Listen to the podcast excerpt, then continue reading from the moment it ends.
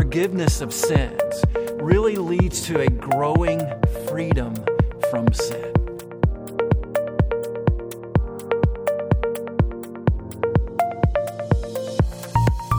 Hello, everyone. Welcome to the Sunday recap. This is Chris McLaughlin, and with me is. Go ahead and introduce yourself, you guys. Introduce yourselves. Oh, now we have to like fight who goes Nope, first. just do it. Go. okay, ladies Yes. first. Ariel Eldridge, Mitch Green. hailing from Sylvan. oh my! Can we start that over? That's so bad. Nope, it's it staying. stayed in. It It's here. in. No, Here to it's stay. Hey, it's so great that you guys joined us today. Thanks for listening. Um, we're going to be digging into Romans chapter 8, verses 1 through 11 today, based off of uh, Pastor Scott's sermon called Free at Last. Uh, this is the first the first uh, sermon in this series. And uh, man, there was this was chock full of theology. Chock full. yeah. So much. So, it, so there's a lot to talk about with uh, with this. So I'm excited to get into it. Now, the title for this one was really being free from fear was what he was talking about. So this is how I want to start today, you guys. Um, when you were a kid, what were you most afraid of? And and and and and just just so that um, I'm not saying like I'm gonna ask a question and then not actually answer it myself. I'll go ahead and go first. I'll start the start this off. Okay, so here's here's my biggest fear as a kid, and I'll be honest with you. I, I sometimes I, late at night it still gets to my brain a little bit. So this is this is it. Um, this is it. Yeah, yeah.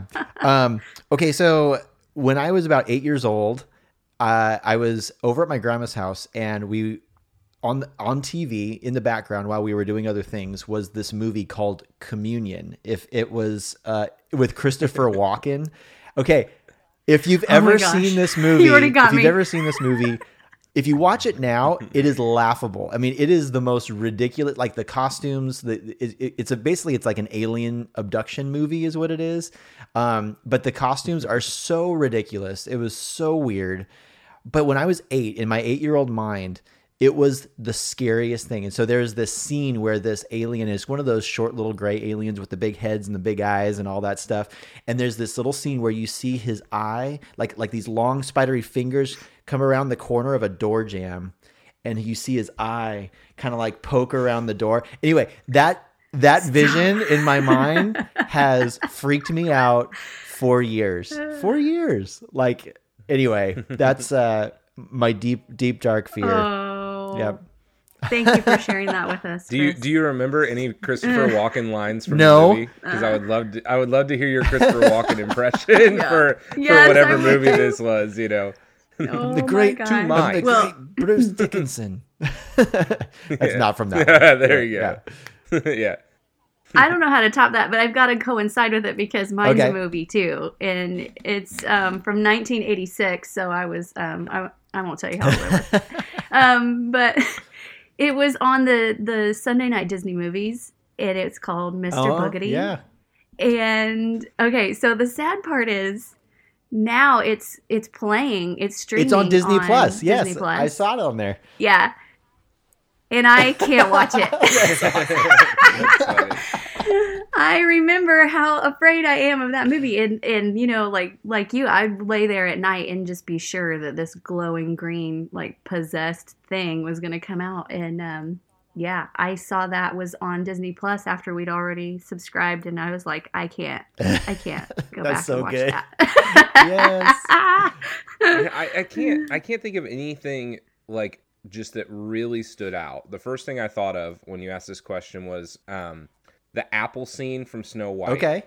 I remember I remember Oh. like not being able to watch it. And I actually even recently it was like on the TV and I was sitting there with JC or some I don't even friend or somebody and I was like looking at it and I was just like look at how awful this scene is. like this is so scary, Yeah. you know. So that was the one and then I had a reoccurring dream um that really it was a really weird dream. So I'd be swimming in a lake by myself and my grandma was up on the shore like reading a magazine and then one of those power ranger zords you know, is that what they call them zords oh would, yeah, would try to attack me while I was in the water. So it was like an evil Power Ranger Nice. Zord. And every time my grandma would like throw her magazine down, jump in the water, pick the thing up, spin it around, and then like throw it out of the water. And I was good to go. But it was a very scary dream. And it happened. That's often. awesome. There's some high symbolism going on in that two- dream. Yeah, I don't. I, I still don't know the meaning of that dream, but definitely. It also makes you wonder things. how all these TV shows and movies have gotten like. I know. I know. Oh yeah. For young children. yeah. Yeah. yeah. Why do we let our kids watch stuff like this? What is happening? Yeah. oh my god. Well, so fear kind of became the basis for the two traps that that Scott talked about, the two traps that we often fall into as Christians. He talked about the idea of the performance trap and the image management trap, right? Those were the like the two big traps. And and I, I want to just kind of uh, unpack this idea of of how does fear actually lead us to this to these two traps. So, what, what do you guys think? How how does fear actually bring us to this idea of that performance trap? What is the performance trap, and how does fear play into it? Yeah, I, I think I think the performance trap again is you know trying to live up um, either to expectations that we've set for ourselves um, or expectations that have been given to us by others. Um, but it's this, and, and then it's this idea that we have to do it all on our own. Um, so that we have this tendency to feel like we, um, yeah, we can do it, we need to do it, it's on us. Um, and if we're not performing, it ultimately falls back on us, and that's just so much weight and so much pressure that you know I don't think any any of us can manage. Yeah. I think that's what I felt like when I was listening to him preach. I mean, the whole time, I you know like uh, you you you're listening and you're like, yes, like yes, that's me. yes, I I struggle with that. Yes, I struggle with that. Yep, that's me. And I think and I thought when he started, he was going to go through like a list of traps, mm-hmm. you know, and then he starts the second one, which I know we'll talk about in a mo- moment, and I'm like, yes, that's me too. Yes, that's me too. Yes, it, it's felt the like same way. this is this is all of it. So. Yeah, and in our in our watch party, I actually even had people like I just said like, "Hey, put your hand in the air if it's you," and I put one of these gifts where it was like an assembly line of just hands because it's like this It is all of totally us. is. You know, it was it was one of those moments where it's like you know you feel like the preacher could say, "Hey, everybody," put, and then everybody's hand should go in the air, or they're being Yeah. dishonest. Let me you know? let me say this. I mean, just from a guy's perspective, and Ariel, I would love to hear how this plays into a woman's perspective on this as well. I know from a man from a man's perspective, one of the biggest questions that we wrestle with all the time is: Are we enough? Are we good enough? Uh, do I have what it takes? To do the job I'm being asked to do, to, to, to be the dad I'm supposed to be, to be the husband I'm supposed to be. And that's the constant pressure of, of just asking ourselves that all the time. So w- one of the things that I think that we see in, in this idea of the performance trap is that constant pressure that we've put on ourselves over and over and over again, day after day of just, man, am I enough? Am I enough? And how can I be enough? How can I work harder to to make sure that I am enough, to show other people that I am enough, to prove it to myself and to the world? And I, I think we fall into that so often. Um, I, I, I'm I'm really curious though, Ariel, how how does that how might that play into like the performance trap play into a, a, a woman's perspective? Well, shocker. It's exactly the same. it's exactly the same because whether you're a working woman or you're a woman who stays at home or you do both, um, we're always asking that question Am I enough? Am I a good enough mom? Are my kids going to turn out okay because of me? Um, you know, and then we, I mean, out of that, a whole jewelry line has been launched of I am Oh. enough. You know, if you say it enough times, then you'll believe that I am enough that um, you know I'm I'm strong. I'm a warrior, um, and it, and that has to come out of that fear, right? That that worry that we aren't enough. Um, Yeah. but there's a truth about that that is not being worn on a bracelet, Yeah. right? Yeah. yeah, totally, totally. I think this even plays into into our own idea of salvation as well. I mean, there's there's a belief out there that um, you know maybe maybe we we might be saved by grace, um, but we have to work really hard to keep ourselves in God's good graces. You know, I, I I think sometimes we we fall into that trap of thinking we just got to make sure we're we're doing it right. We're we're living rightly all the time. And if we don't, what if we fall out of God's grace? What if what if God doesn't accept us anymore and things like that. Um, what do you guys what do you guys think of that? Like how do we how how would we respond to someone who's who's struggling with that? Man, I will try to be very Yeah. brief on this, but it will be very hard for me. Um, you know, Chris, whenever I think about that, I think about what um, conversations around sexuality looked like when I was a student in Yeah. youth group.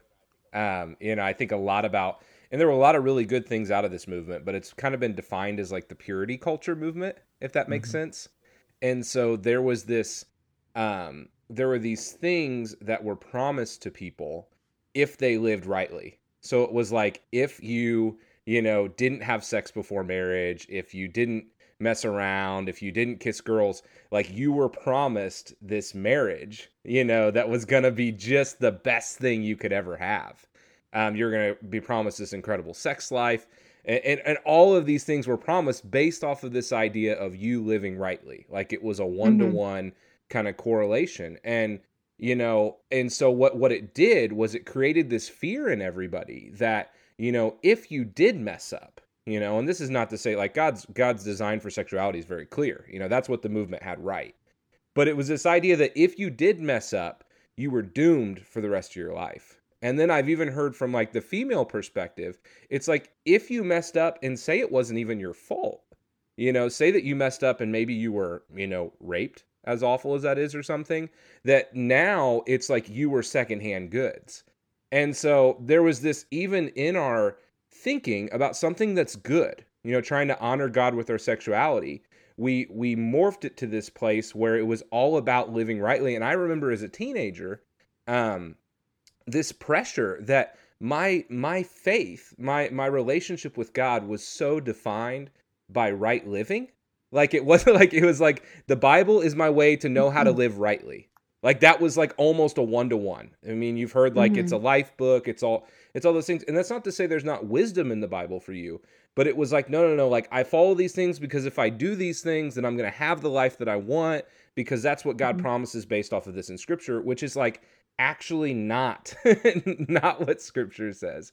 And so like i guess i guess to really answer your question when you're saying you know what do you say to somebody that's struggling with the performance trap? It's to be reminded of the grace that god's given to you. You know that not not to abuse his grace which again we've talked about this even the past couple weeks but to say it's to be reminded that there is grace for you in your mistakes. Um it's to be reminded that christ ultimately you know christ did all the work you know? And so so we, we we're trusting in god. We're thankful to god for that. We're not you know we're not looking you know to ourselves and saying okay now we got to live up to what god did because we got to pay him back. We just know that we can't. So we live out of a place of gratefulness. And so i i don't know if that really Oh, yeah. captures it but but for for me that was the that was that stage of my life in my faith was defined by trying to live rightly because I th- needed to live up to the expectations that God Yeah. had set for me, um, rather than living rightly because God knew what was best. You me. know, uh, one of the things that I think we we miss sometimes is is the idea that um, that Jesus, you know, w- the performance trap. It it becomes this thing where we we forget that Jesus is the one that performed for us, and that was that was Scott's point when he talked about that. And and just from a theological perspective, Jesus performed for us in two ways. Uh, number one is his active righteousness. So, in other words, throughout his life, he actually did everything perfectly. He followed the law completely, obeyed it perfectly, did everything right. Um, and because of that active righteousness, um, then he actually earns uh, and merits salvation.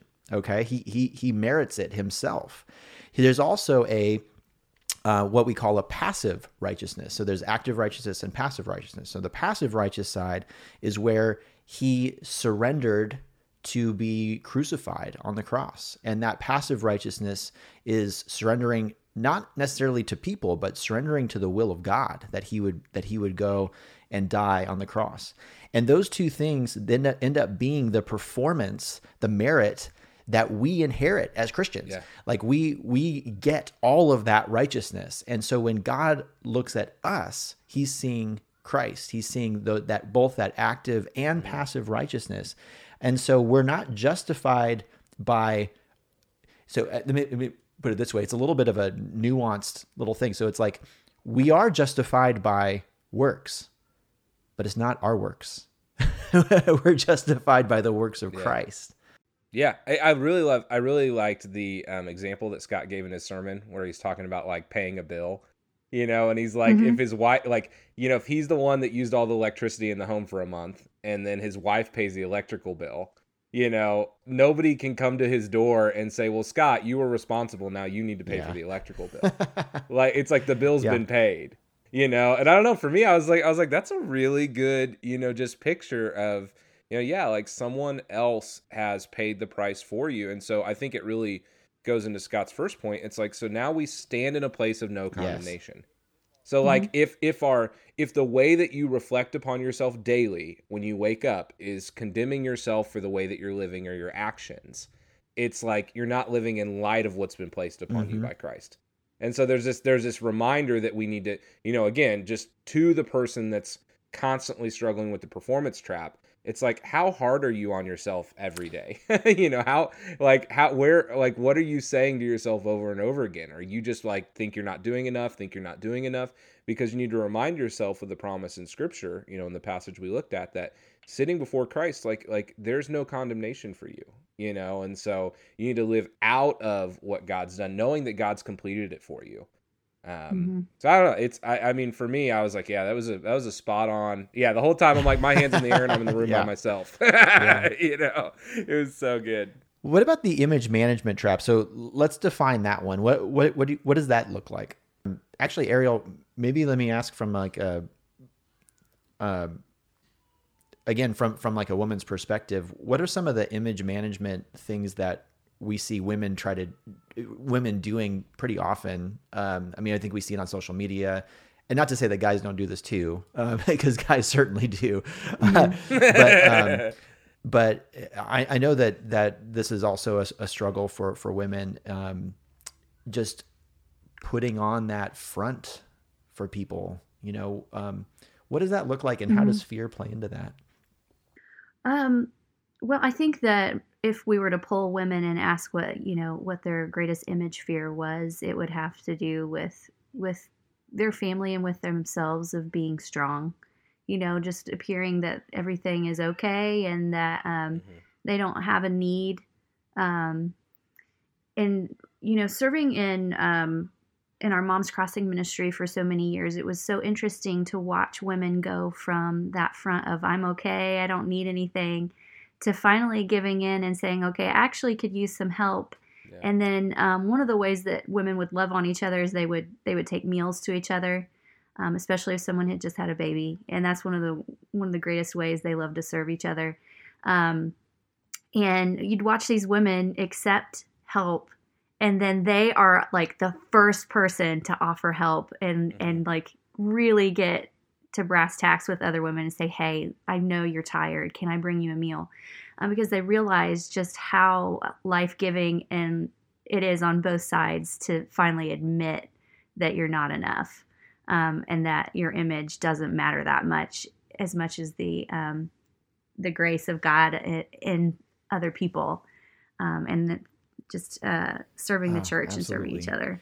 I think um, one of the things about this that stuck out to me was I recently had a lunch conversation with a guy who basically he, he took me to lunch. This was before the lockdown, of course. Uh, but he took me to lunch, and basically what he wanted to do is he wanted to tell me a story. And this was this was so refreshing in so many ways because his story was full of his own sin and God's grace.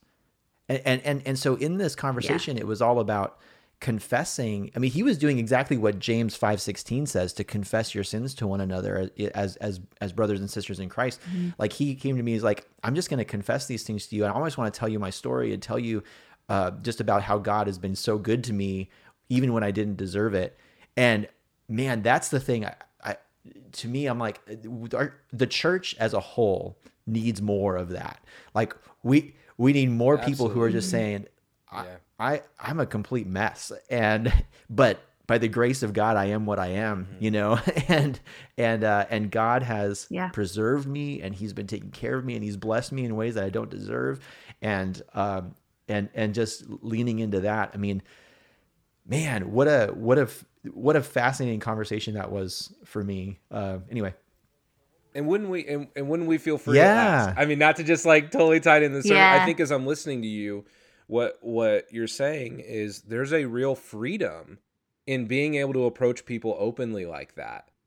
But Mhm. we've placed we've placed these things within our culture, um, these these things on ourselves, just as Ariel said that it's like w- once it's modeled for the, for these women in Mom's Crossing, it's like they're more open to do it with one another you know and i remember i remember in in our foundations class this semester you know someone just said like why don't we do more of that? Like why is there not why is there not more authentic conversations about where we're all at? And and i think again it falls back to these two traps.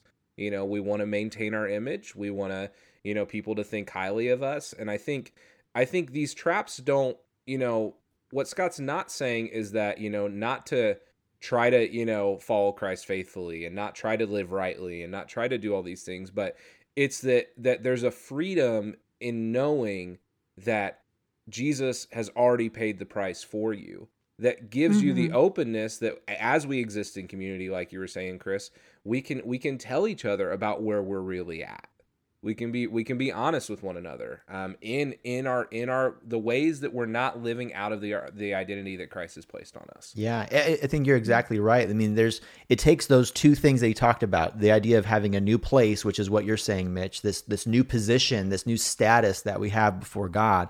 It also takes a power. It takes the power of the Holy Spirit for us to be able to do that as well. And what's amazing is God gives us both of those things by his grace. Like those are those are things that he blesses us with. Let's let's look at the text um, that we were dealing with in Romans eight, and we can kind of see uh, from this what what uh, what we're talking about. Um, would someone let's just read the first part of this Romans eight verses one through um, let's just go one through five, one through no one through four, one through four. Um, Would someone Romans read that one? 8, 1 through 4. There is therefore now no condemnation for those who are in Christ Jesus. For the law of the Spirit of life has set you free in Christ Jesus from the law of sin and death. For God has done what the law, weakened by the flesh, could not do, by sending his own Son in the likeness of sinful flesh, and for sin. He condemned sin in the flesh in order that the righteous requirement of the law might be fulfilled in us who walk not according to the flesh, but Yeah. according to the Spirit. in, in- in this passage we can see both of those things right? We can see that new status. So there is n- therefore now no condemnation for those who are in christ jesus. Um, Mhm. does that mean we can regain that condemnation again? That's that's kind of the question. Can we come back can we ever come back to a place where there is oh now there's condemnation again I mean, I mean, again, Chris, I think I think the answer, and I think you're gonna we're gonna say this a lot on this podcast because it's the point. it's the point of the message. You know, Mhm. the the answer is the fact that it's by the work of Christ Jesus Yeah. and not the work of yourself. You know, Yes. the why is the therefore therefore? Yeah. You know, you've heard that Yeah. said said Uh-huh. often, and it's like the therefore is stating that there's no condemnation for those who are in Christ Jesus. But why? Well, because for the law of the spirit, you know, for the law could not accomplish it, but Christ did. So it's it's all about Christ's accomplishment. It's not about our own. And so mm-hmm. so like I think I think that's kind of what Paul's trying to get at is he's trying to express to people the freedom that they have been given in Christ, what's been placed on them. I felt it really f- refreshing to hear Scott say that, you know, there are some of us who are walking in this thought that we're going to go back and forth and flip flop like that. Um, and that's got to be so, um, so yeah burdening you know with just this this whole title of the series being free at last i can't imagine just walking along thinking okay I, if i died right now i have no idea if i would go um, to spend eternity in paradise because you know i'm out of mm. god's grace right now that's that that should be ridiculous for us to even fathom that that could be possible to go Absolutely. back and forth I mean, I think it comes back. I mean, one, Mitch, you, you said it earlier. If if if Christ took the punishment for us, then how could he punish us again? how could he punish us again for for for the same thing? That would be unjust of mm-hmm. God to punish Christ for our sin and then to punish us for it because th- those sins are being punished twice. So that, that's one thing. And I think just a few verses later too. I mean, if you jump down to uh, in chapter eight, down to verse um, let's see, verse twenty nine. Look, look, check this out. He says, "For those whom he foreknew, uh, he also predestined to be conformed to the image of his son, in order that he might be the firstborn among many brothers. And those whom he predestined, he also called." Okay, and it, but watch watch what he does here. And those he whom he called, he also justified or made righteous, right? And those whom he justified, mm-hmm. he also glorified. He doesn't say those who he predestined, some of those he called, and and some who he called he also justified, and some and some who he justified he glorified. It's all of them. It's all that that that start the process, finish the process, and um, and I I just don't know how we get around that with a text like that. Uh, it's it's just so clear to me. So so for us who may be struggling in this in this uh, this idea of, man, I just um, I don't know if I'm going to make it. You know, I, I I think I've been saved by His grace, but I I, I feel like I'm going to fall out of that, and so I'm I'm constantly working and I'm constantly in fear of that. Um, listen, I, I think what we want to tell you is there there is no more fear of that anymore because there is therefore now no condemnation for you if you are in Christ Jesus. And, and Chris, I say this to like whenever I'm in front of students, I feel like I say this almost every time. And this is really like a newer learning for me in the past two years. I think the wrestling that we're doing, we tend to we tend to like equate to something that has to do with mm. a lack of faith. So like, oh, because I'm thinking because I'm struggling because I'm because I'm wrestling with my sin, we think that it has to do with a lack of our faith. But I mean, I when I think about verse seven, and it's like, for the mind that's set on the flesh is hostile to God; it cannot submit to God's law. I I really think the wrestling says more about the fact that we are in Christ. You know that we have a desire to yeah. do rightly than it yeah. does that mm-hmm. we don't. So so the simple fact that you're wrestling with it likely says that you're you're you're wrestling Absolutely. with your sin. Now, why would you re- why would you wrestle with your sin? You know, if you didn't want to live in Christ. And so like for students, they wrestle and they're like, "Man, I must not be a Christ follower anymore." And it's like, "No, like because you're like having this internal struggle in your mind, like is because you're wrestling with how to be obedient to what God's called you to. And it's like that's likely a mark of faith in my mind more than it has anything to do with oh, the that's exactly right. I mean, faith. look at verse 6 uh, in in Romans mm-hmm. 8. It, I mean, th- th- this is where this comes from. It says for uh, to set the mind on the flesh is death. But to set the mind on the spirit is life and peace. Now, check this out. He says, For the mind that is set on the flesh is hostile to God, for it does not submit to God's law. Indeed, it cannot. It cannot submit to God's law, is what it's talking about. Those who are in the flesh cannot please God.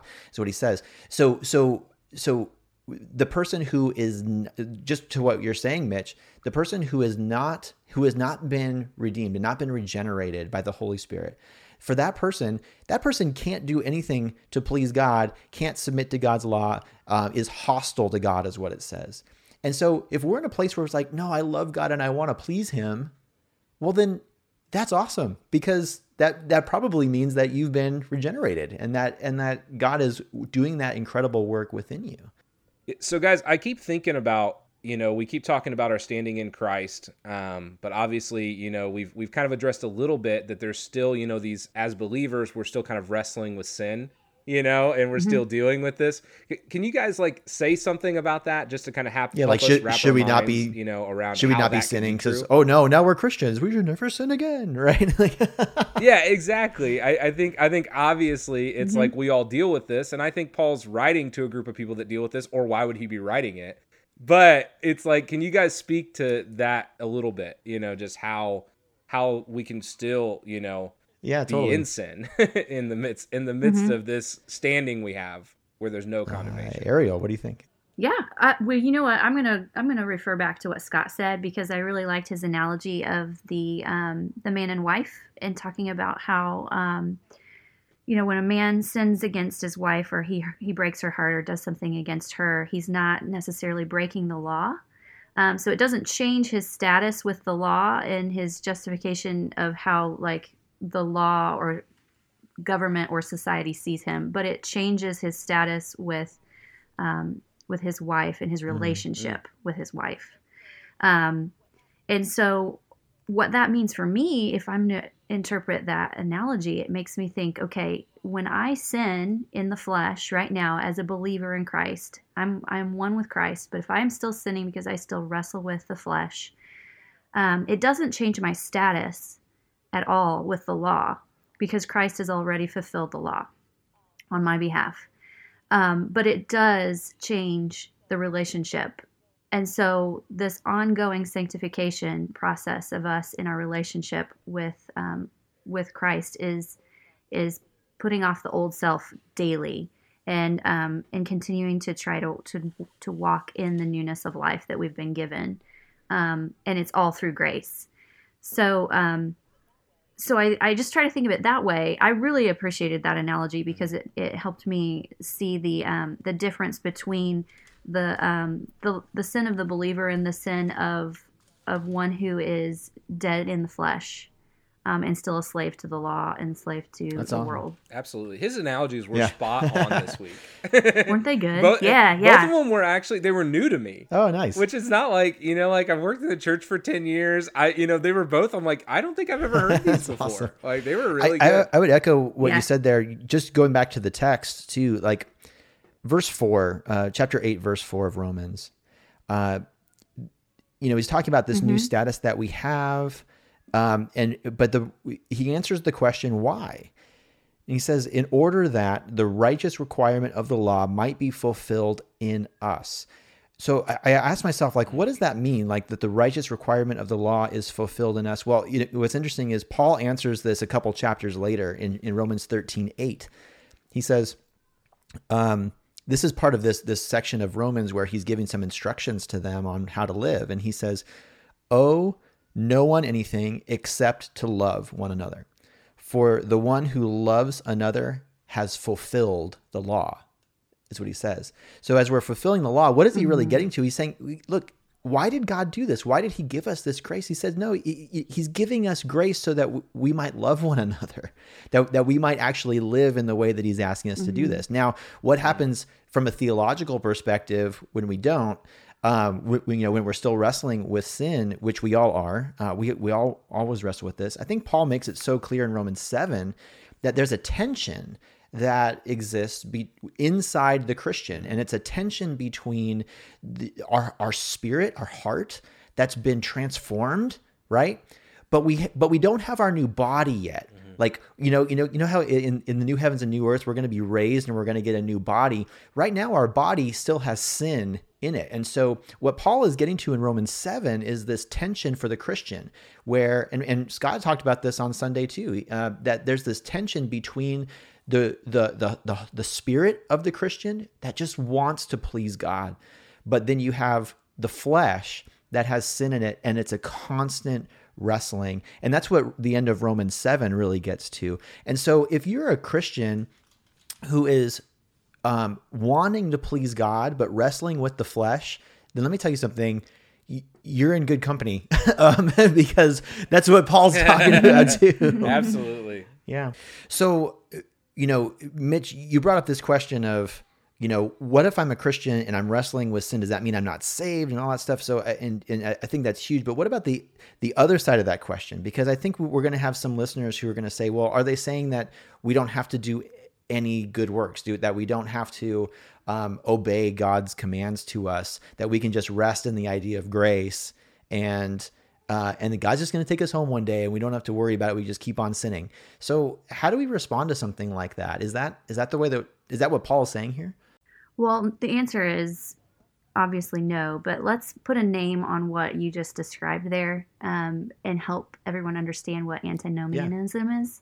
Can you just describe that a little bit and then Yeah, yeah. and then we'll chat. so, antinomianism uh, is yeah, that's this big theological term for what we're talking about. But it's just the idea that uh, li- literally it means no law, and it's the idea that uh, just what we're describing that um, uh, that grace um, is such where we don't we no longer have to obey any of God's commands. We don't have to. We shouldn't even try to do anything right, do anything loving. We're just going to sit back, keep on sinning, keep on doing what we're doing, and one day God's just going to take us home. Um, and it's a heresy. It's wrong. Um, but it's a heresy. Yeah, and it's ridiculous because for the believer who is is changed um, and given a heart of flesh, like then the whole reason is for relationship, um, and it just seems like a huge slap in the face to um, to a God who has given us the best trade ever, um, and has changed us. Absolutely. And so instead of walking in um, transaction, we have the opportunity to walk in relationship, yeah. right relationship. Um, and in pursuing that should be the whole the whole walk of the Christian. Absolutely, yeah. I think about the second point of Scott's you know message again. Like my new power is the Holy Spirit, you know, and so verse two says, yes. you know, for the law of the Spirit of life has set you free in Christ Jesus from the law of sin and death. Mm. So so it's like live in freedom, not freedom in the sense of go do whatever you want because that's still living yep. by the flesh. Like like like obvi- like like the flesh then is what really is driving all your decisions in life, not the freedom that we have in Christ. And so it's like live by the power of the spirit in your everyday. You know, Chris, I, I think I, it's so interesting. You know, you're talking about Romans 13 mm-hmm. earlier, and, and I, I was just thinking about you know um, you know, the greatest commandment. You know, it's like to love the Lord your God. You know, that's like what you said in Romans. That's directly from Jesus's mouth. Oh, yeah. you know, and so love the Lord your God and love your neighbor. You know, and so it's like this is how we show. Um, this is how we respond. This is what faithful living looks like in Christ. You know, Scott he mm-hmm. reads John four thirty nine where it, he's talking about the woman, um, the woman at the well. He says, Many Samaritans from the town believed in him because of the woman's testimony. He told me all that he ever did. And so there's this living in Christ, um, living in response to what Christ has done, that is a fulfilling, um, beautiful life. Not fulfilling in the sense of fulfilling in the flesh. Yeah. You know, not like, but, but, but a peace that, the peace that goes beyond what we can experience in mm-hmm. the flesh. And so like it's mm-hmm. it's this it's it's moving our identity um beyond you know our immediate self beyond this world but living under the kingdom of god. And so I, I don't know. For me i think it's like like what ariel's saying i think is spot on. It's like why would you do that? Yeah. Like like you're yeah. missing it. Like like you're really like you're really missing it you know, if you just say, I'm going to receive this gift from Christ, but I'm going to do nothing with it. And in fact, like we're saying, you're going to wrestle for the rest exactly. of your life. Like you're going to be mm-hmm. wrestling because the Spirit's going to be working in you.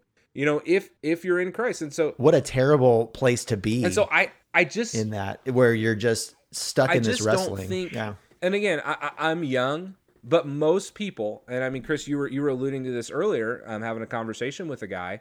Um, most people we see this in seasons of their life you know when they're in christ but we don't see it over the long term like like we don't see a lot of people yeah. that you know they're like they claim to be a christ follower they walk in total disobedience for the rest of their days like we, we tend to see people yeah. leaning into their flesh and then they come to this realization that why am i not living in christ and the promise that he has for me and we see this incredible turnaround which is a, which is a great mm-hmm. testimony i i don't you either see, you know, people completely abandon the faith or you see people kind of like have seasons of obedience and disobedience in their life. I don't think you see a lot of people that are like, yeah. "Yes, I'm in Christ." Yeah. But they're totally, you know, dis 100% disobedient for a long period of time. Totally. I think kind of the way it might work is, is, is at least what the way that scripture is talking about this is, you know, we live from our heart. Like we live all the time from from whatever is in our heart. And so you know when we have a sinful heart an unregenerated heart we're living from that. And so what paul talks about here is like it's hostile to god. We cannot submit to god's law. Um, you know and that's what we're going to be living out of all the time. Versus when god regenerates our heart then we're going to live out of that and when God regenerates us, we're going to want to love people. We're going to want to love God. We're going to want to, you know, pursue all of those things. And so, um, so just the fact that we're trying to love people and trying to love God, that actually becomes another evidence of God's salvation on our on our life, uh, which I think is so comforting. Um, I love what Augustine said about this. He said, um, "Love God and do whatever you please." is what he said. He said, Love God and do whatever you please. Because the idea with this is if you love God, if you've been regenerated and you love God, then what what what you please to do, what you want to do is gonna be is gonna be right. you know, you're gonna you're gonna be living out of that that place of of of just uh, of, of your regenerated heart. Now, of course, we talked about that before. They're still wrestling with the flesh, but he's saying just live out of your your heart that's been transformed. Love God, love yeah. people. So, Chris, I, I think a great way you know to close us out today would even just be reading verse 12 through 14 you know just kind of over us you know as a reminder i think that's when i read that tone mm. that's how i see it is it's like you know paul is paul is wanting um, the hearer the reader to kind of remind themselves of this truth over them so this is romans 8 12 through 14 so then brothers we are debtors not to the flesh to live according to the flesh for if you live according to the flesh you will die but if by the Spirit you put to death the deeds of the body, you will live. For all who are led by the Spirit of God are sons of God. Amen. Amen. That's so good. Hey, thanks for joining us this week on the Sunday recap. Uh, we're looking forward to the next part of this series, Free at Last, coming up on Sunday. Join us for a Facebook watch party. Uh, we would love to have you jump on uh, jump on Facebook with us. Have a great week, everyone. We'll see you next time.